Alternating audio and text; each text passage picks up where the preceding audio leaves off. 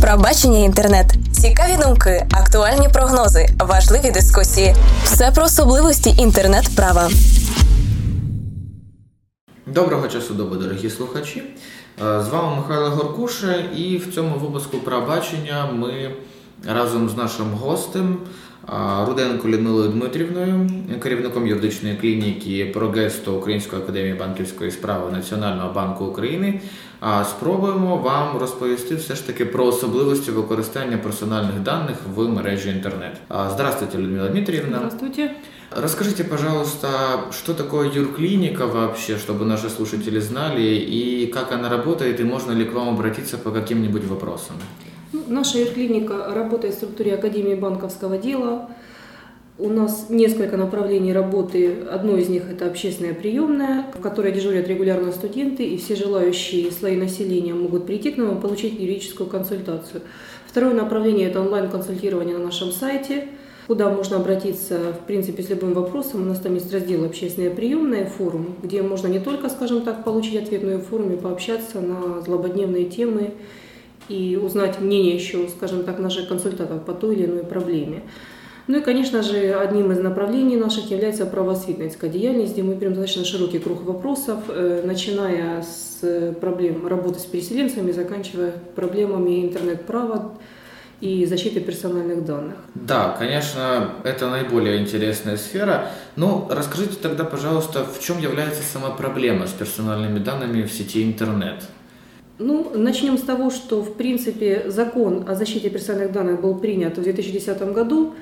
В Украине связано принятие этого закона было с необходимостью имплементации положений Конвенции о защите лиц в связи с автоматизированной обработкой персональных данных. Но у нас, как всегда, получилась работа, сделанная наполовину. Потому что фактически закон должен был имплементировать положение Конвенции протокол к ней, а на самом деле просто создал э, бумажную волокиту при оформлении на работу, при, скажем так, даче разрешения на прививки ребенка, при том, когда мы передаем какую-то информацию, тот же самый совбез, например, просто мы допустим, подписываем три какие-то бумажки, а фактически в интернет-пространстве мы как не были защищены, скажем так, так и не остались э, нисколько защищенными. Потому что фактически мы выкладываем наши персональные данные и не знаем о том, какую угрозу это реально будет нести для нас в дальнейшем.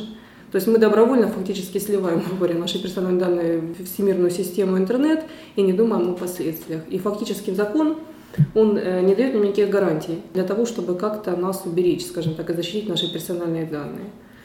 Да, то есть э, фактически получается, ну, наверное, это один из очередных законов, который все-таки показал возможный вектор, но не решил проблему. Ну, получается так, да. Ну, а насколько, ну, может быть, э, родители, те же самые, которые дают разрешение на прививку ребенка, почувствовали себя более защищенными с точки зрения вот защиты своих персональных данных, как вы И думаете? я думаю, нисколько они не почувствовали. Многие даже не понимают, что они за бумажку подписывают, и даже многие не понимают, что это такое персональные данные и, э, и что вкладывается в это понятие, собственно, законом, да, и каким образом эти персональные данные могут быть использованы во вред самому человеку. Хорошо, ну а если все-таки как-то идеализировать и представлять, что, ну вот, реально персональные данные все-таки нужно защищать, да? Ну, зачем их нужно защищать? От чего, от кого, для чего? Это вообще необходимо? Ну, э, я хочу сказать, что в связи с активизацией таких мошеннических действий в системе интернет, да, и в связи с активным развитием э, той же самой веб-маны, да, системы, пластиковых карточек, конечно, персональные данные нужно защищать, потому что очень много вариантов, когда информация о вас будет не просто использована как-то во вред, понести какие-то репутационные риски, вы реально получите, скажем так, финансовые убытки. То есть, э, поскольку очень часто для транзакции необходимо только знать номер карточки, да, скажем так, фамилию, имя, отчество, идентификационный Ну да, код. Этого будет- базовые данные. Да, базовые данные, которые фактически мы э, очень часто передаем в электронной системе, не задумываемся о том, что каким образом потом это может быть использовано. Да. Но а э, существуют ли какие-то юридические механизмы? Можно ли вообще как-то вот от этих проблем защититься? То есть это реально, это нереально, или это просто очередной закон, о котором мы говорим, что он существует, но опять же таки ни- ничем нам не помогает. Ну, фактически, скажем так, согласно положениям закона, у нас есть два органа, да, к которым можно обратиться в связи с тем некорректным использованием персональных данных. Это уполномоченный Верховной Рады по правам человека и суд. Да. В принципе, что касается судов, Это общее, скажем так, естественно, неотъемлемое право человека, которое закреплено в Конституции, что мы можем обжаловать в суде, в принципе, любой незаконный акт. Да? Но ситуация какова? Для того, чтобы обратиться в суд, изначально нужно что? Иметь какой-то предициальный факт. То есть, если это мошеннические действия, нужно обращение в орган внутренних дел, да, где будет по этому факту возбуждено уголовное дело. Да? Ну да, какие-то доказательства. Да, элементарно были варианты с кредитами, да, когда на человека оформлялись миллионные кредиты, он об этом не знал. А потом уже, когда дошло до стадии, то есть до поры до времени, или когда, вот, допустим, использование персональных данных теми же самыми работодателями, когда они просто оформляли на своих работников, получается, якобы кредиты потребительские, да, а сам, на самом деле использовали в своем бизнесе. И потом, то есть на карточке, да, когда лимиты, да, можно да, овердрафт, да, да, допустим, да, да. До, до трех размеров, они об этом ничего не знали, да. Э, у работодателя есть полный набор персональных данных об этом человеке, он может предоставить справку, да, с места работы. И потом, э, когда лицо расторгало трудовой договор, оказывалось, что он еще должен платить, грубо говоря, по этому овердрафту не только само тело кредита погашать, а еще и проценты по нему. То есть вот реально такие случаи.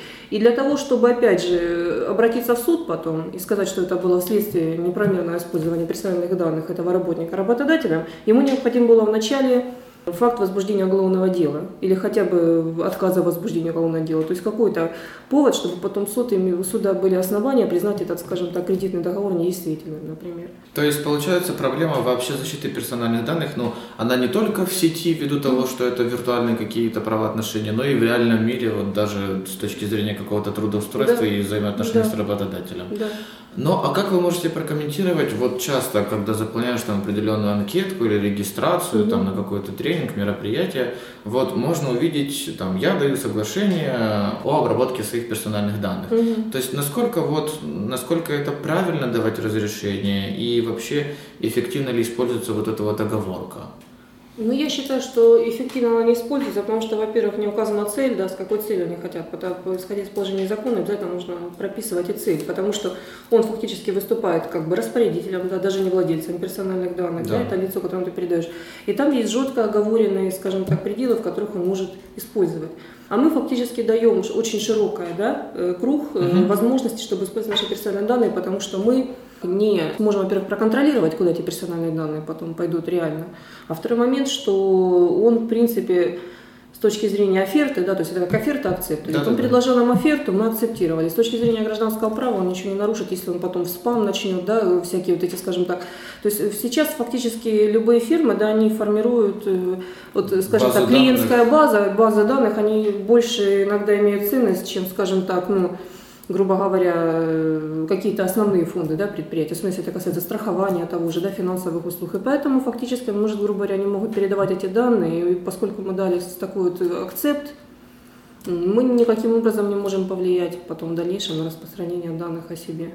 Хорошо, да, проблема, видимо, все-таки довольно велика. Но все же, резюмируя, какие вы можете дать советы практически как пользователям интернет, так и ну, вот в обычных реальных правоотношениях, да, с теми же самыми работодателями, mm-hmm, допустим, mm-hmm. на что нужно обращать внимание людям, дабы они все-таки, ну, хоть как-то контролировали распространение своих персональных данных? Ну, во-первых, следить за тем, чтобы на сомнительных сайтах да, информацию о себе просто не распространять. Ну, лишний раз ничего лишний такого раз, не да, заполнять. Не, не заполнять ненужную информацию. Во-вторых, Например, я тоже, ну понятно, сейчас очень сильно развиты социальные сети, все являются активными пользователями социальных сетей, и люди как бы добровольно очень много информации о себе в этих социальных сетях просто выносят, да, скажем так, на общий суд. Я считаю, что это тоже не совсем правильно, нужно и тоже в ограниченном порядке, допустим, делать страничку доступно не для всех, например, да, ну, да или да, да. потому что опять же, там же информация, я как понимаю, что навсегда остается, да, и мы потом никак не можем проконтролировать, куда эта информация пойдет и кто ее воспользуется.